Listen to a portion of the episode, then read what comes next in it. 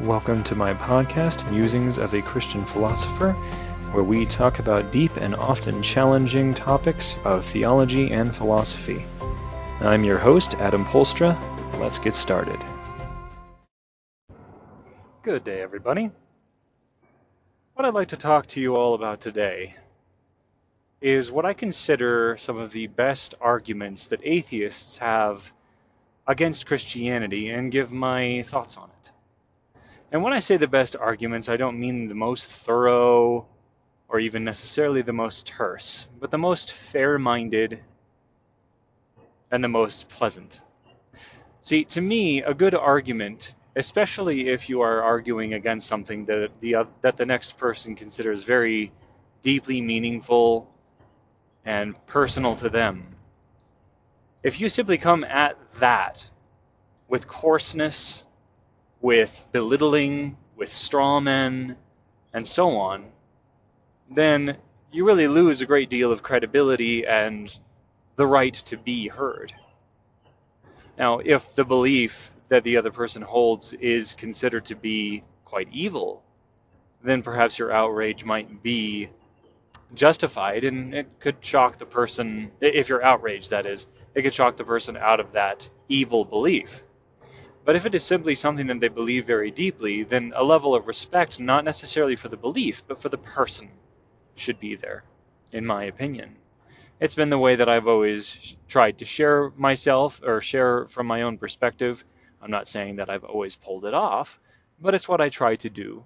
And for that, I have indeed gained a great deal of hearing a, great deal of listening from the people around me. And I've seen those with a great deal less tact lose the ear of others. But, anyways, with that kind of as a preamble, the two arguments that I have heard uh, from atheist standpoint stem from uh, two primary difficulties between the two beliefs. The one has to do with evidence, and the other has to do with morals, or morality and rationality. So I'll start with the evidence one. Now, many of you have probably heard of this from the atheist standpoint, and maybe you are an atheist and kind of share this opinion. The uh, complaint, rather, that if God was so obvious and so plain in the real world, then why doesn't he give us more evidence? But that's a rather coarse way of putting the argument. Let's put it the way that I've heard it, and I think it puts it a lot better. Reading the Bible, we see that Adam and Eve, at least Adam, got to actually walk with God. We see that Moses got to witness and be a part of some great miracles. We see that David and Solomon actually talked with God we see that the 12 disciples actually walked with Jesus and witnessed miracles. All of these people saw or experienced on a fairly deep and uh, right in their faces kind of level that God is real, that He's actually there, that He's actually involved. Why don't we get that today? Why is it that today so few people see any physical representation of Jesus or God, any obvious miracle that can't be explained away by science or chance or insanity? Why is it that we don't get that from God? Now, some of you may remember that I brought this up in a previous podcast. What I'm going to highlight here is that that argument, as good and heartfelt I think that it is, why can't we get the same privileges of the people as the people we read of in the scriptures? That argument is a bit of a straw man. Why is it a straw man? Because it doesn't use the Bible's own criteria to disprove the Bible. The Bible as a whole, the arguments of Jesus, the arguments of the apostles, never say that the miracles are the evidence for the truth of Christianity. Now, you take miracles out of Christianity, you don't have Christianity. Duh. Why? Because one of the miracles or the very central miracle, rather, of the Bible is Jesus' resurrection, which is a miraculous event. But that doesn't mean that miracles are the basis of the truth claims. See, if you go to that level, what you are implying is that Christianity needs to essentially be a magic show. In order to believe in Christianity, you have to see it do things that you cannot explain. Now, magic in the sense of sleight of hand has been used, as far as I understand, historically to deceive people. To deceive people who don't understand that you can make things appear to, be, to appear and disappear based on mere sleight of hand, or to change their form, or something like that. And people who do not understand those basic, or to we think today, basic things, have been duped out of not just money, but sanity their very own sense of reality has been twisted by such people. Now, in modern day in the West, of course, we simply consider sleight of hand entertainment. But if, uh, once more, if you put the requirement of witnessing miracles upon Christianity, then you're asking for it to be a magic show. And we also can read in the scriptures, as I think I mentioned the last time I brought up this point, Jesus specifically argues that if a dead man were to raise again and talk to those talk to others about the danger of hell if they had not already believed on the basis of the law and the prophets then that's not going to help them and we see the evidence evidence in the scriptures if you believe it to be historical which I do that the Israelites in the books of Exodus and Judges and so on were experiencing miracle after miracle after miracle. And of course, in those times, they didn't have science to try to find some other explanation as to why what was happening was happening. They had no reason to believe that it was anything other than miracles. And they still didn't believe. They still didn't, in other words, follow God. They might have believed in the existence of God. I think that would have been hard to disprove. What they didn't do is follow him. What they didn't do is remain loyal to him. The miracles apparently didn't matter. What is the criteria that the scriptures use? Let me put that on the side one more moment while I mention that yes, there are cases where miracles are used as a argument. However, they are in very specific circumstances. When the disciples of John the Baptist came to Jesus and asked uh, on John the Baptist's behalf, Are you really the one, or are we waiting for another? Jesus' response was, Tell, go and tell him what you have seen and heard this day, that the blind see, the deaf hear, and the good news is preached to the poor. He's talking not just about miracles, but about what Jesus is doing, which followed the prophecy about his ministry. If you remember the scripture that Jesus read in Nazareth from the book of Isaiah, that's exactly what it says about him. So he was claiming to John the Baptist, I am the one fulfilling the prophecies that are about the Messiah. But, anyways, the main point being that, yeah, miracles are part of that argument. Absolutely.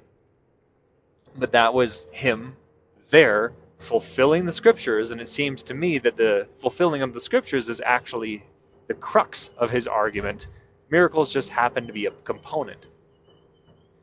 So, now, going back, taking back off the shelf, what is the actual criteria that the Bible says that we should use? That criteria is the word of our testimony and preaching the gospel. That is what the early disciples and the early church was told to do. It was the telling of stories, and it was telling our story. The stories of the gospel, the stories of the Bible, and telling how our lives have been changed, how we have been affected, how we were convinced that it's true. To put it another way, it is by reason and evidence that we are to believe, just like in a court. We hear the testimonies of witnesses, we hear the testimonies of experts, and so on. And if we can come to the point of being beyond a reasonable doubt, then we believe and maybe convict if we're on the jury on the basis of that lack of reasonable doubt. In the same way, if we hear the testimonies, hear the story of the uh, from Christians, hear the story of the gospel, understand the arguments and the evidence for Christianity, which does include the evidence that the miracles actually did happen, that is the basis upon which the Bible is to be believed. Now, if you think it's unfair of me to point out that we should use the Bible's criteria, well, Christians have done the same thing with Charles Darwin. Charles Darwin wrote that if you could find anything in nature with irreducible complexity, then his argument absolutely breaks down. Now, have we found things in nature with irreducible complexity? Guess what? You're looking through them right now. It's your eyes. Eyes cannot lack a single component of their makeup and still work. As far as I understand the argument, this is true. You can look it up yourself if you need more. And I could be wrong, but as far as I understand, this is the case. So think about it. Along evolutionary terms, if evolution comes about by gradual changes, adaptations that aren't just adaptations, they're adaptations that actually help the organism. Then, if we cannot lack a single component of the human eye and still be able to see correctly, or even see at all, then what on earth did the generations prior to us that were still mutating, evolving, and adapting to develop the eye, how on earth did they live? How on earth did they exist? And what on earth was evolution doing to continue reproducing a feature of the face that didn't operate at all until poof, finally it did all at once because the final component was finally evolved. How did evolution know its business? How did evolution know to take those steps when it wasn't working at all before then? And then suddenly, bippity boppity boo, it works one day. Evolution would have to be assumed, as far as I understand the argument, to have a sort of omniscience, almost like a god. Now, whether you agree with that or disagree with that is your own business. But if it is true, then that on the basis of Darwin's own arguments to be used for or against evolution, well, have been studied. And there are many others like it. Um, there's a sort of flagellum, a bacteria, that has also been found to have irreducible complexity. And that's a very not com- non-complex form of life. It's a bacteria, for heaven's sakes. It has its complexities, but it's still very small. Anyway, so the basis upon which we are to believe the Bible, believe Christianity on the basis of the Bible, is testimony and stories. It is proof like you would find in a court of law. It is reason and evidence. So yeah, you can complain all the livelong day that we don't see the skies splitting, we don't see the seas splitting, we don't see people's arms growing back, we don't see fire coming down from heaven, and so on and so forth. Guess what? Most of the people in the Bible didn't see that either. The times that we read of in the scripture involves in very few cases large masses of people. So in other words, when Elijah was challenging the prophets of Baal, and fire came out from heaven and consumed the altar with the water, and so on and so forth.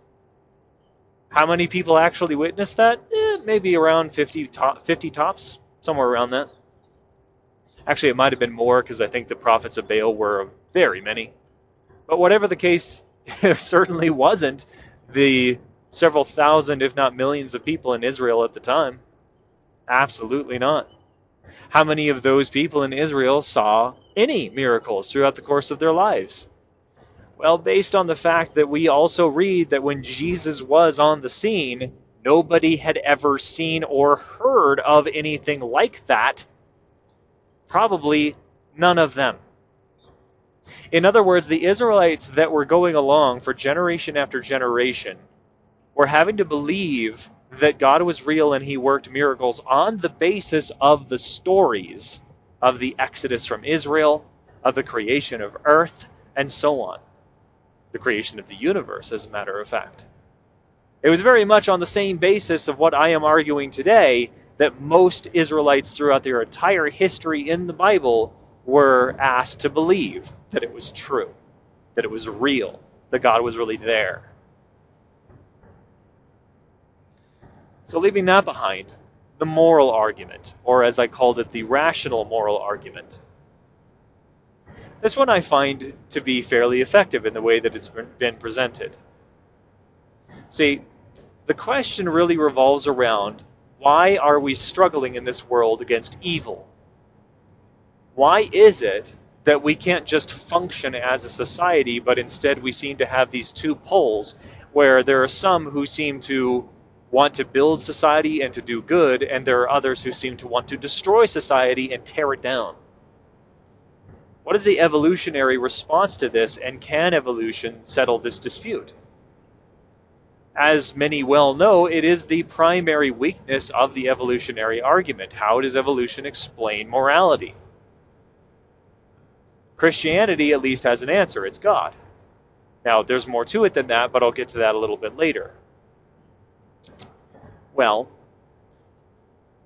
the atheistic response that I've heard that I think makes the most sense is that human beings, having the emergent property of rationality, are only just beginning to grasp that morality is reason. Let me break that out a little bit more. In our very language, the words rape, theft, and murder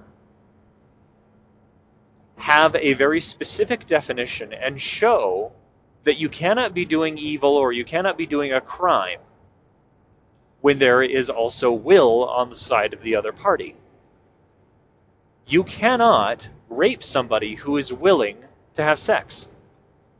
Rape, by definition, is sex that is not wanted. You cannot murder somebody who wants to be killed. We call that assisted suicide, not murder. You cannot want to be stolen from. That's maybe a fridge on your front uh, on your front driveway that says "Take me." That's not theft. In other words, what we are coming to realize, and this is what's called universally preferable behavior, is that the proof of morality is shown in the fact that morality is reasonable and rational. Is the fact that human beings in general prefer a particular kind of behavior and not its antithesis. To act in a moral way is reasonable. However, the evolutionary explanation of why, therefore, do we still struggle with things like theft, theft, rape, and murder is that we're still evolving. We're just getting this whole rationality upgrade or expansion pack, if you will, in our brains. So we're only just beginning to understand that the way to live morally is to under, is to live rationally, to live with reason, and if we truly do that, we will be living morally, we will be living ethically. I think that that's a very strong argument in its own right. Now, my response to it okay, but that does not answer the question. It begs the question. Why? Because you still have to ask why did reason and morality come into the picture in the first place. See, before reason and morality came onto the scene in the evolutionary perspective, it was everything was red in tooth and claw. Every being, every biological organism was simply trying to fight for its own survival and betterment, for the good of its own species. And most of that is what we would call today immoral. The killing of one's fellows, the killing of one's uh, of a different tribe simply because they seemed to or actually did threaten us. Running from predators, etc., etc., etc. Red in tooth and claw, right? And then we start getting this rationality expansion pack, and we be- only begin to realize that these things are what we would consider immoral. Okay, but why? Where, where did that come from? It's an emergent property. Okay, so what? Another emergent property, if you want to call it this, though it's not quite the same thing, is that when you have one tree, it's a tree. When you have a group of trees, it's a forest. Okay, how does an increasing intelligence of the brain suddenly produce reason, which leads to morality? Where does it come from? Once again, this seems to assume that evolution knew what it was doing before it did it, which assumes a godlike, omniscient kind of wisdom in the blind processes of evolution. See, what you're really saying if you're using the evolutionary argument is that, well, morality is here, so evolution must have produced it. Well, that's just as cheap as saying morality is here, therefore God must have made it. The two arguments are exactly the same. But with evolution, they do not have something from outside. The, uh, the argument, rather, does not have something from outside being dropped into the consciousness of humanity in order to give us the sense of rationality and morality. Whereas in Christianity, we do. Why? Because God is rational. God is so rational, he understood and is the source of morality at the very beginning. And he, making us in his image, put that in us as well. We have the capacity of rationality and we can understand morality. We can understand universally preferable behavior. And he very clearly not only wanted us to get there, but also has fed us ahead of time the reasonableness of morality, or at least just morality itself, and we gradually have discovered that it's also ra- rational and reasonable before we even began to do so. Just look again at the books of Leviticus and Deuteronomy. Now, you may not agree with everything that's written there, but the point is, God was obviously interested in the moral behavior of his people. That's what I'm trying to get at. Anyway, so as I said, it continues to simply beg the question.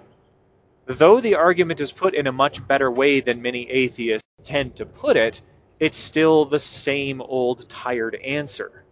You can't explain how such an emergent property just comes up out of a species that prior to that very instant was red in tooth and claw and was doing the sorts of things that we call immoral today. Perhaps enslaving one another, killing one another, just trying to survive. Trying to gather food no matter how much it hurts the people around them, or apes around them, as the case may be, particularly if they're from a different group, and so on and so forth. You can't just explain that from evolution, but Christianity does at least have an answer to it. So let me engage with one more point before I end today. Because obviously, me talking about these things is going to bring up the protest of, oh, but the science of evolution is agreed upon, the science of evolution is well founded, and so on and so forth. And I'm not necessarily going to dispute that in and of itself. What I dispute is why. It is the central, most agreed upon scientific answer to why we exist, why even morality exists, according to some, why biological organisms exist at all. I don't want to go into a great deal of detail on this, but what most atheists very much want to defend, and this has been proven by the introduction of universally preferable behavior and other rational defenses of morality, what most of them want is to defend their amoralism. How do I know that? Because if you can bring to them a rational answer to the existence of morality, not a proof of why it's there, but a rational proof that it is there, that it is real. Many atheists turn their backs, shriek, call you evil, whatever it is that they can do to silence you.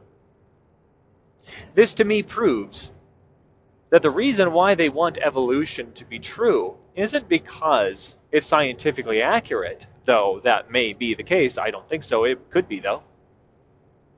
but because it gives them the freedom to just continue to be animals, to be red in tooth and claw, to just seek sex and money, food, survival, whatever it is they happen to want at the moment. Now, I'm not saying every atheist is that kind of person. But if they don't have a voice from the sky or from reason, virtue itself, coming out of the clouds, or the ideal human life, and saying you ought to live thus and thus, then they don't have to live with a sense of obligation. They might not become so evil that their hearts are black, but they can be free to live however they please. Now, if that is the motive of a great deal of atheists and evolutionists, how many of them are professors?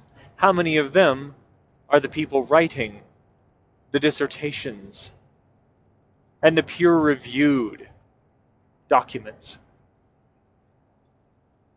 How many of them have an axe to grind, and by the way, I would agree with this, towards Christianity, which really is saying towards the church? Many of you know from my previous podcast that I'm not a great fan of the church, any church. I think there are some good ones, but in general, I find them to be pretty darn corrupt. If they have an axe to grind against the church and a motive for wanting amoralism to be real, then why on earth wouldn't they have a bias towards the quote unquote evidence for evolution? One of the primary evidences that supports the idea of, of, of, evolution is, of course, the great age of Earth and the universe. It gives, in their view, enough time for things to gradually evolve. I have my arguments against that as well, but we'll leave that aside for the moment. Did you know that we can take a stone of known age, in other words, come up out of a, of, out of a volcano around Hawaii or something, and we know it's only been there for a few decades. And if we carbon date that rock using the same instruments that have been used on bones and the like, it still comes out at millions of years. Do you think any evolution believing physicist or biologist is going to give you that little tidbit today? No. Because, of course, there is a great deal of pressure in academia to agree with the consensus. If you believe anything other than evolution is true, the world's been here for millions of years, blah, blah, blah, are you going to be accepted or scorned and ridiculed? See, I don't really tend to believe any set of beliefs that is only there because it's popular. And that includes Christianity today. If it's just popular in the church, but it's not based on Scripture and a, and a good interpretation of Scripture, I don't give a crap. I don't believe it. Here's one that I was just pondering today. There's a scripture that says, Don't let the sun go down on your anger. Many Christians think that that merely means don't let night come when you're still angry. What? Sometimes you need some sleep. Sometimes you can't freaking think unless you get some sleep, so you get some sleep so you can continue to process through whatever it is you're dealing with. Right? That kind of a simplistic interpretation is, to me, very irrational. What makes a great deal more sense to me and keeps with the logic of that scripture, especially given that it is part of the poetry of scripture, is the idea that you do not let anger simply pass. What do I mean by that? If there is something that is making you or the other person angry, you freaking deal with it. You talk about it. You try to find the source of the anger and solve the problem. You don't let the sun go down on your anger. Most people today will just kind of, ah, it'll pass with time. But the anger's there for a reason. You remember my podcast, many of you, about anger, rage, and wrath. The anger's there for a reason. So if you just try to ignore it, it festers and grows. The reason for the anger, that is. The anger will dissuade, the anger will dissipate, but not the reason for it. Anyways, that's a bit of a digression. The point is, whatever is the popular belief, I hold in skepticism for that very reason. Because the bias only grows. The more people believe it, the more pressure there is to believe it. So, why on earth would I believe that evolution is the correct scientific interpretation of the world and the universe when there is a massive amount of not just social pressure, but money involved in continuing to not just believe, but prof- profess the idea that it's true. There are a great deal of professors and teachers whom, if they said that evolution is not true, not fact, they'd lose their jobs. So, no, I don't necessarily believe that it is entirely false, but I certainly don't believe it's true in the modern day with these pressures, with these biases. So to me, the skepticism does not go to Christianity, not today. It should go to atheism and evolution. I honor the arguments, I respect a good and well put argument, but I've not yet been satisfied that any of them hold water. That's all I have for today. Have a good one.